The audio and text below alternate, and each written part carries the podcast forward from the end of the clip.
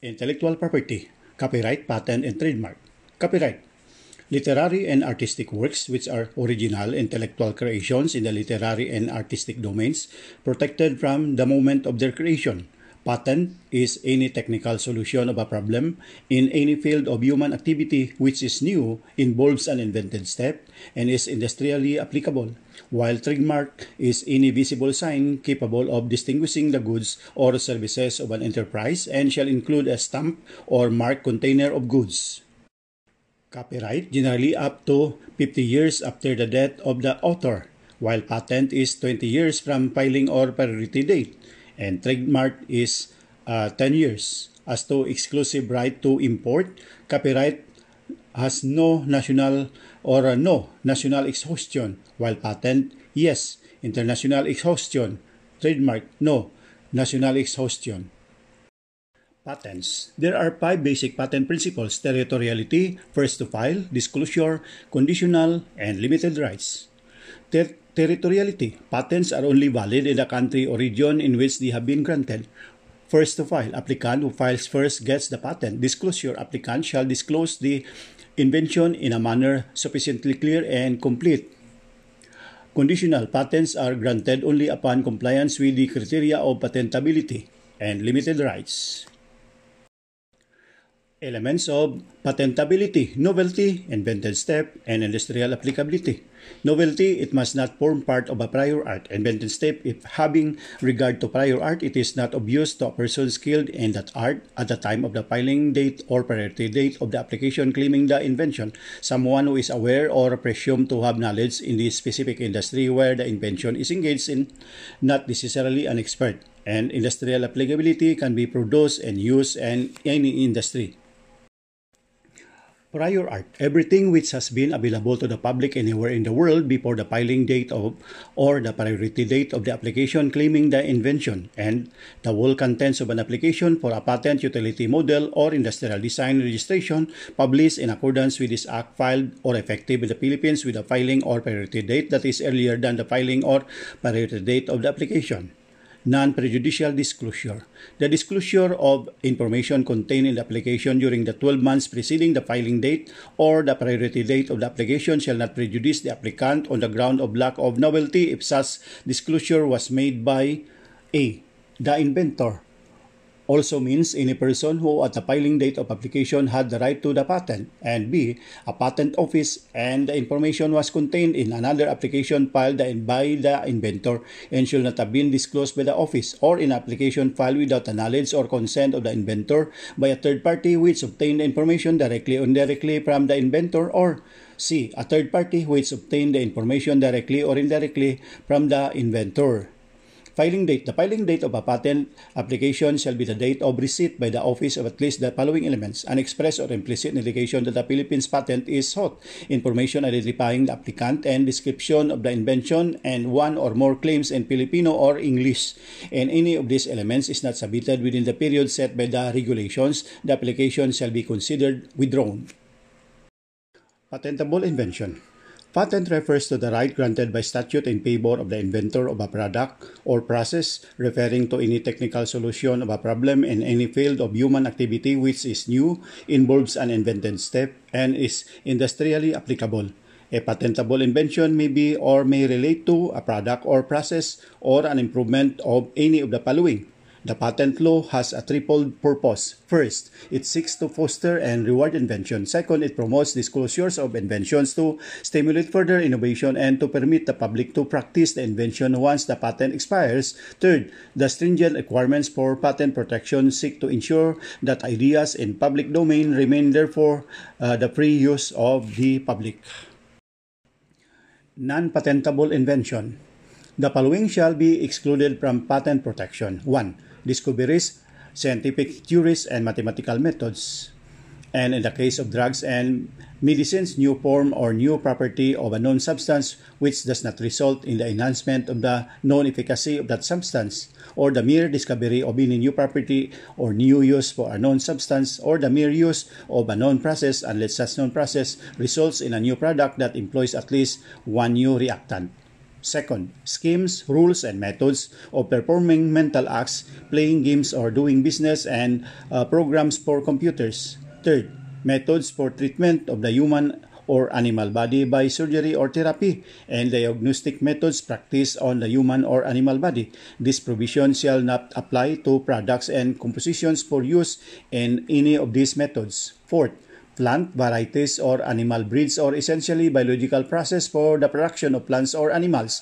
This provision shall not apply to microorganisms and non-biological and microbiological process. 5. Aesthetic creations and 6. Anything which is contrary to public order or morality. Ownership of a patent. We will discuss the right to a patent, first to file rule, and right of priority. A. Right to a patent. The right to a patent belongs to the inventor, his heirs, or assigns. When two or more persons have jointly made an invention, the right to a patent shall belong to them jointly. If two or more persons have made the invention separately and independently of each other, the right to the patent shall belong to the person who filed an application for such invention, and where two or more applications are filed for the same invention, to the applicant who has the earliest filing date or the earliest priority date. B. First to file rule. If two or more persons have made the invention separately and independently of each other, the right to the patent shall belong to the person who filed an application for such invention or where two or more applications are filed for the same invention to the applicant who has the earliest filing or filing date or the earliest priority date. Invention created pursuant to a commission.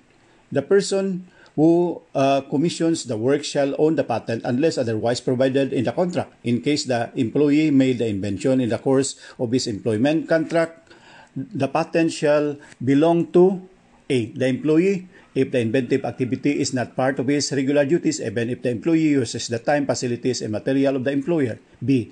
The employer, if the invention is the result of the performance of his regularly assigned duties, unless there is an agreement expressed or implied to the contrary.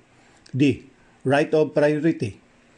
An application for patent filed by any person who has previously applied for the same invention in another country which by treaty, convention, or law affords similar privileges to Filipino citizens shall be considered as filed as of the date of filing the foreign application provided that the local application expressly claims priority. It is filed within 12 months from the date the earliest foreign application was filed and a certified copy of the foreign application together with an English translation is filed within 6 months from the date of filing in the Philippines. In a case, Supreme Court stated a patent is granted to provide rights and protection to the inventor after an invention is disclosed to the public. It also seeks to restrain and prevent unauthorized person from unjustly profiting from a protected invention. However, ideas not covered by a patent are free for the public to use and exploit. Thus, there are procedural rules on the application and grant of patents established to protect against any infringement. To balance the public interest involved, failure to comply with strict procedural rules will result in the failure to obtain in patent. Grounds for cancellation of a patent. Any interested person may, upon payment of the required fee, petition to cancel the patent or any claim thereof or parts of the claim on any of the following grounds. A. That what is claimed as the invention is not new or patentable. B. That the patent does not disclose the invention in a manner sufficiently clear and complete for it to be carried out by any person skilled in the art or that the patent is contrary to public order or morality where the grounds for cancellation relate to some of the claims or parts of the claim, cancellation will be effected to such extent only. Patent infringement. Tests in patent infringements. The tests have been established to determine infringement. These are A. Literal infringement and B. The doctrine of equivalence. In liberal or literal infringement, the court must juxtapose the claims of the patent and the accused product with the overall context of the claims and specifications to determine whether there is exact identity of all material elements. The parts or components thereof are virtually the same in operation and also operates in similar manner. While in doctrine of equivalence tests, According to this doctrine, an infringement also occurs when a device appropriates a prior invention by incorporating its innovative concept and albeit with some modification and change performs substantially the same function in substantially the same way to achieve substantially the same result. Trademarks Mark is any visible sign capable of distinguishing the goals or trademark or services service mark of an enterprise and shall include a stamp or mark container of goods. Collective mark is any visible sign designated as such in the application for registration and capable of distinguishing the origin or any other common characteristics including the quality of goods or services of different enterprises which use the sign under the control of the registered owner of the collective mark. Trademark is any distinctive work, name, symbol, emblem, sign, or device, or any combination thereof adapted and used by a manufacturer or merchant on his goods to identify and distinguish them from those manufactured, sold, or dealt by others, while trade name means the name or designation identifying or distinguishing an enterprise. In Philippine jurisprudence, the functions of trademark is to point out distinctly the origin or ownership of the goods to which it is affixed to secure to him who has been instrumental in bringing into the market a superior article of merchandise, the fruit of his industry and skill, to assure the public that they are procuring the genuine article to prevent fraud and imposition, and to protect the manufacturer against substitution and sale of an inferior and different article as his product. Trademarks perform three distinct functions. They indicates origin or ownership of the articles to which they are attached. They guarantee that those articles come up to a certain standard of quality and they advertise the articles they symbolize. In trademark, there are three terms, the generic terms, descriptive, and suggestive terms. Generic terms are commonly used as the name or description of a kind of goods. What is prohibited is not having a generic mark, but having such generic mark being identifiable to the good or service. Descriptive terms convey the characteristics, functions, qualities, or ingredients of a product to one who has never seen or does not know it exists while suggestive terms are those which require imagination, thought, and perception to reach a conclusion as to the nature of the goods and are eligible for protection in the obscene or absence of secondary meaning.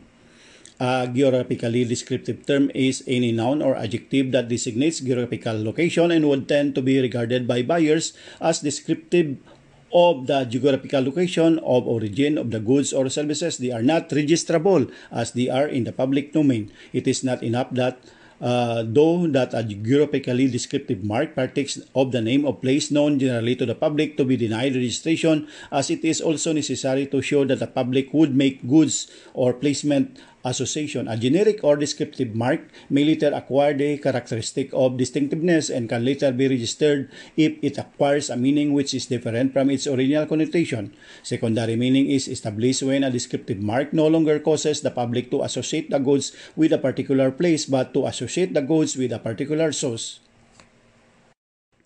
What are the requirements to conclude that a geographically descriptive mark has acquired secondary meaning?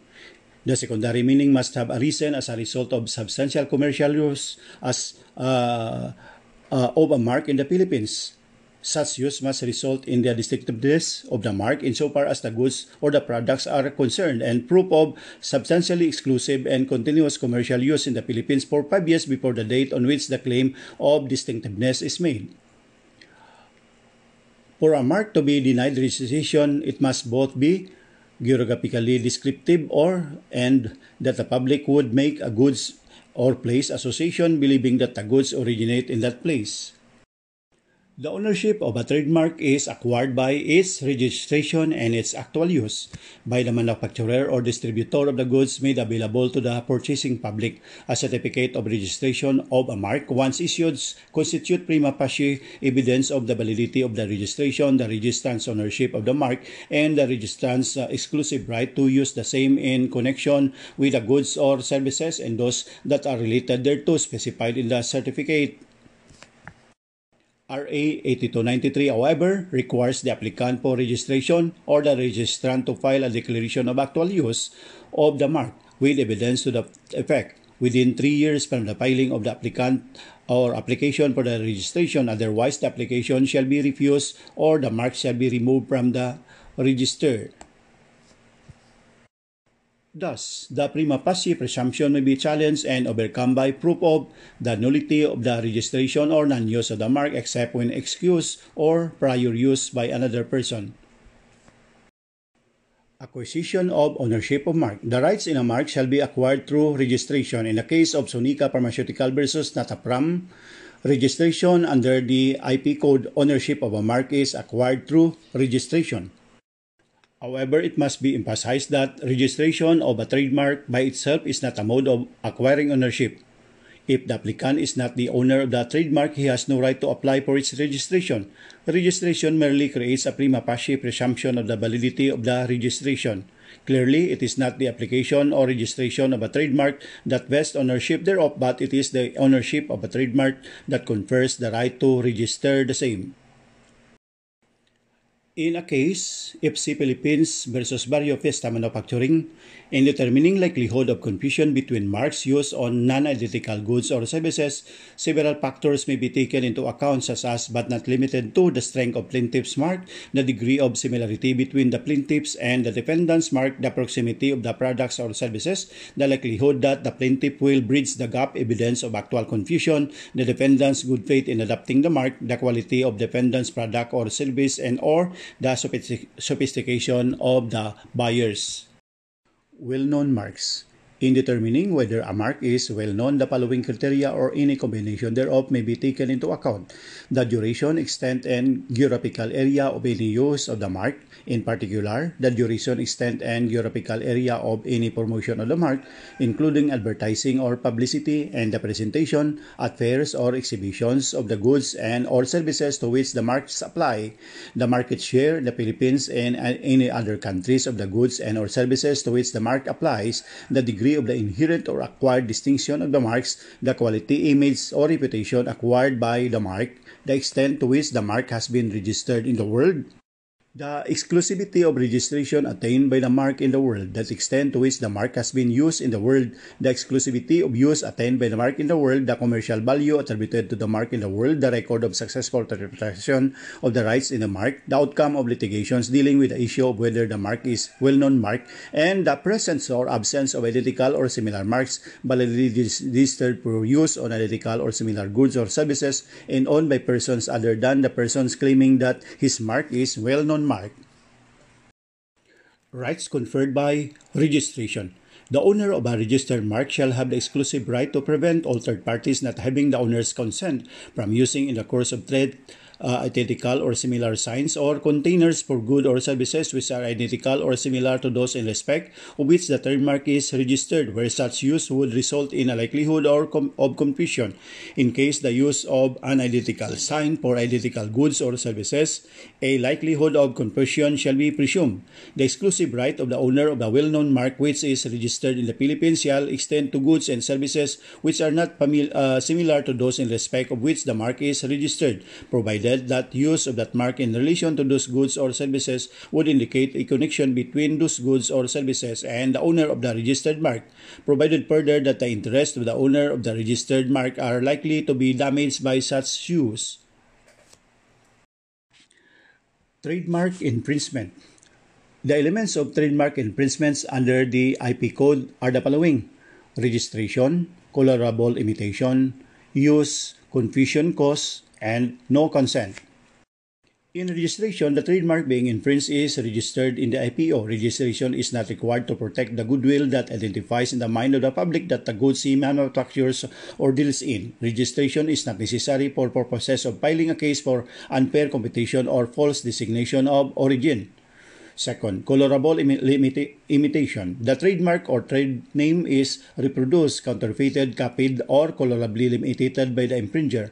Colorable imitation denotes such a close or ingenious imitation as to be calculated to deceive ordinary persons or such a resemblance to the original as to deceive an ordinary purchaser giving such attention as purchaser usually gives as to cause him or her to purchase the one supposing it to be the other. As to use, the infringing mark or trade name is used in connection with the sale, offering for sale, or advertising of any goods, business, or services, or the infringing mark or trade name is applied to labels, signs, prints, packages, wrappers, receptacles, or advertisements intended to be used upon or in connection with such goods, business, or services. Fourth, confusion cost. The use or application of the infringing mark or trade name is likely to cause confusion or mistake or to deceive purchasers or other as to goods or services themselves or as to the source or origin of such goods or services or the entity of such business. And fifth, no consent. it is without the consent of the trademark or trade name owner or the assignee thereof. A certificate of registration of mark, once issued, constitute prima facie evidence of the validity of the registration, the registrant's ownership of the mark, and the registrant's exclusive right to use the same in connection with the goods or services and those that are related thereto specified in the certificate. Unfair competition. Jurisprudence said that unfair competition has been defined as the passing off or palming off or attempting to pass off upon the public of the goods or business of one person as the goods or business of another with the end and probable effect of deceiving the public. Passing off or palming off takes place when the defendant by imitative device on the general appearance of the goods misleads prospective purchasers into buying his merchandise under the impression that they are buying that uh, of his competitors. The true test, therefore, of unfair competition has thus been whether the acts of the defendant have the intent of deceiving or are calculated to deceive the ordinary buyer, making his purchases under the ordinary condition of the particular trade to which the controversy relates. San Miguel Pure Foods Company versus uh, Foodspear Incorporated. The essential elements of an action for unfair competitions are 1. Confusing similarity in the general appearance of the goods and 2. Intent to deceive the public and defraud a competitor. The confusing similarity may or may not result from similarity in the marks, but may result from other external factors in the packaging or presentation of the goods. The intent to deceive and defraud may be inferred from the similarity of the appearance of the goods as offered for sale to the public. Actual fraudulent intent need not be shown.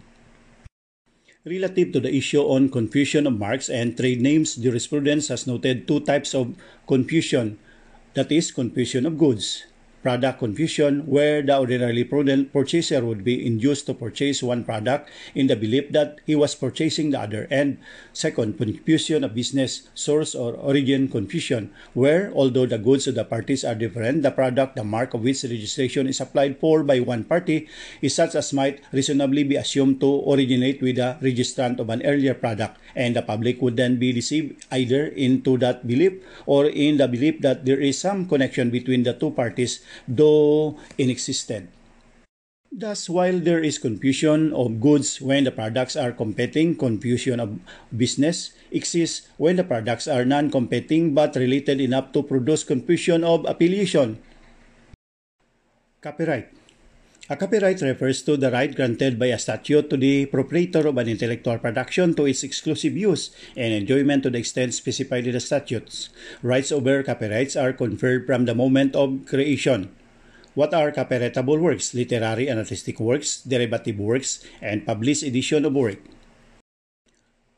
Copyrightable works, original works, and derivative works. Lit- Original works are literary and artistic works. Literary and artistic works, and after referred to as works, are original intellectual, intellectual creations in the literary and artistic domain, protected from the moment of their creation and shall include, in particular, books, pamphlets, articles, other writings, periodicals, and newspapers, lectures, sermons, addresses, dissertations prepared for oral delivery, whether or not reduced in writing or other material form, letters, dramatic or dramatico-musical compositions, choreographic works or entertainment and dumb shows, musical compositions with or without words, works of drawing, painting, architecture, sculpture, engraving, lithography, or other works of art, models or designs for works of art, original ornamental designs or models for articles of manufacture, whether or not registrable as an industrial design, and other works of applied art, illustrations, maps, plans, sketches, charts, and three-dimensional works relative to geography, topography, architecture, or science, drawings, uh, or uh, plastic works of a scientific or technical character, photographic works including works produced by a process analogous to photography, lantern slides, audiovisual works, and cinematographic works, and works produced by process analogous to cinematography or any process for making audiovisual recordings, pictorial illustrations, and advertisements, computer programs, and other literary, scholarly, scientific, and artistic work. Works are protected by the sole fact of their creation irrespective of their mode or form of expression as well as of their content, quality, and purpose. Derivative works. The following derivative works shall also be protected by copyright. A. Dramatizations, translations, adaptations, abridgments, arrangements, and other alterations of literary or artistic works and B. Collections of literary, scholarly, or artistic works and compilations of data and other materials which are original by reason of the selection or coordination or arrangement of their contents. Derivative works shall be protected as new works if such new works shall not affect the purpose of any subsisting copyright upon the original works employed or any part thereof or be construed to imply any right to such use of the original works or to secure or extend copyright in such original works. Non-copyrightable works 1. Unprotected subject matter and works of the government. Unprotected subject matter, notwithstanding the provisions of uh, Section 172-173, no protection shall extend under this law to any idea, procedure, system, method, or operation, concept, principle, discovery, or mere data as such, even if they are expressed, explained, illustrated, or embodied in a work news of the day and other miscellaneous facts having the character of mere items of press information or any official text of a legislative, administrative, or legal nature as well as any official translation thereof. The format of a show is not copyrightable. The format or mechanics of a television show is not included in the list of protected works in PD number 49. The copyright does not extend to the general concept or format of its dating game show. Second, Works of the government. No copyright shall subsist in any work of the government of the Philippines.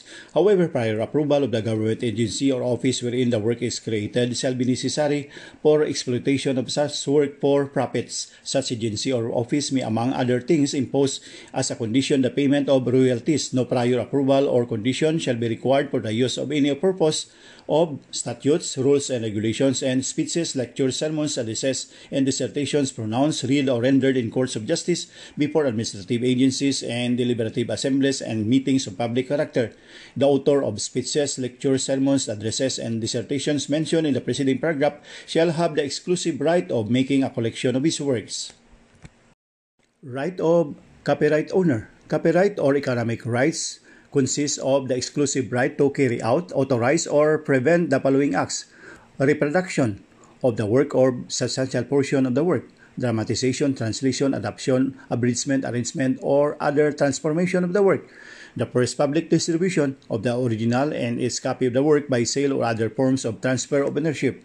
Rental of the original copy uh, or a copy of an audiovisual cinematographic work, a work embodied in a sound recording, a computer program, compilation of data and other materials, or a musical work in graphic form.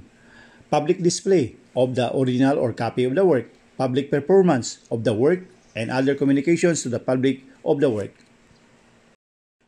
Scope of moral rights. The author of work shall independently of the economic rights in uh, or the grant of an assignment or license with respect to such rights have the right to of attribution, to alter or withhold publication, to object to modification against the use of name and a distorted version of work. Limitations on copyright. The following acts shall not constitute infringement of copyright. A. The recitation or performance of work. The making of quotations from a public's works if they are compatible with fair use and only to the extent justified for the purpose the reproduction or communication to the public by mass media of articles on current political, social, economic, scientific, or religious topic, lectures, addresses. The reproduction and communication to the public of literary, scientific, or artistic work as part of reports of current events by means of photography, cinematography, or broadcasting the inclusion of a work in a publication, broadcast, or other communication to the public, sound recording, or film if such inclusion is made by way of illustration for teaching purposes. The recording made in schools, universities, or edu- educational institutions. The making of ephemeral recordings by broadcasting organization.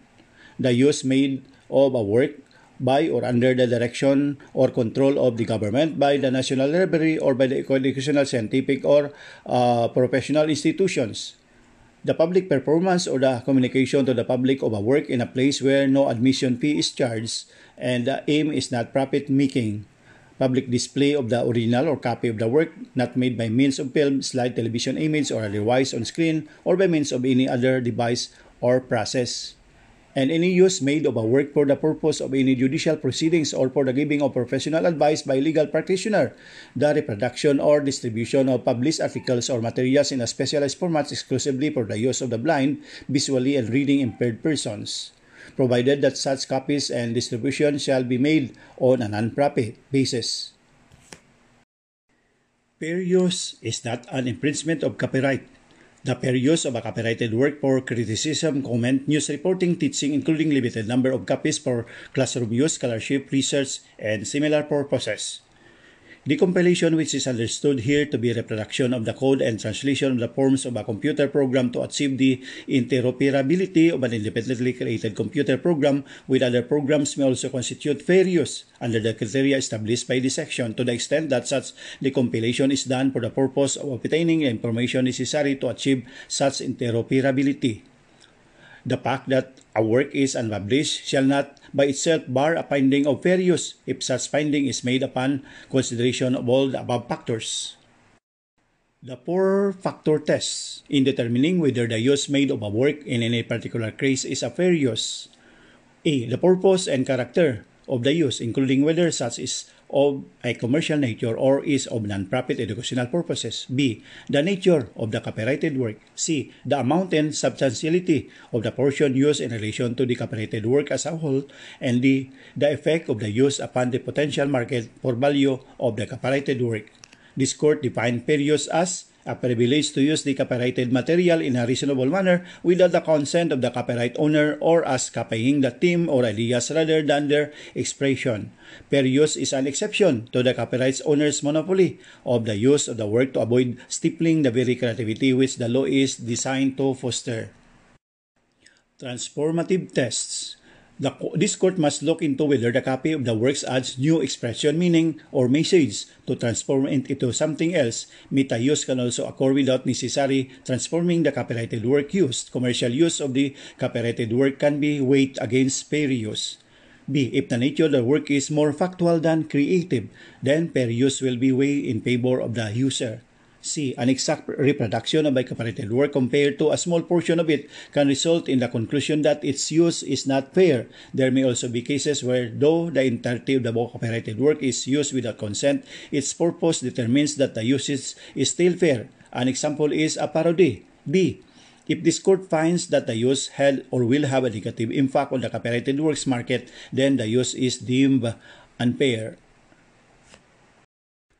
Copyright infringement Infringement, a person infringes a right protected under this act when A. Directly commits an infringement. B. Benefits from the infringing activity of another person who commits an infringement if the person benefiting has been given notice of the infringing activity and has the right and ability to control the activities of the other person. And C. With knowledge of infringing activity induces, causes, or materiality contributes to the infringing conduct of another.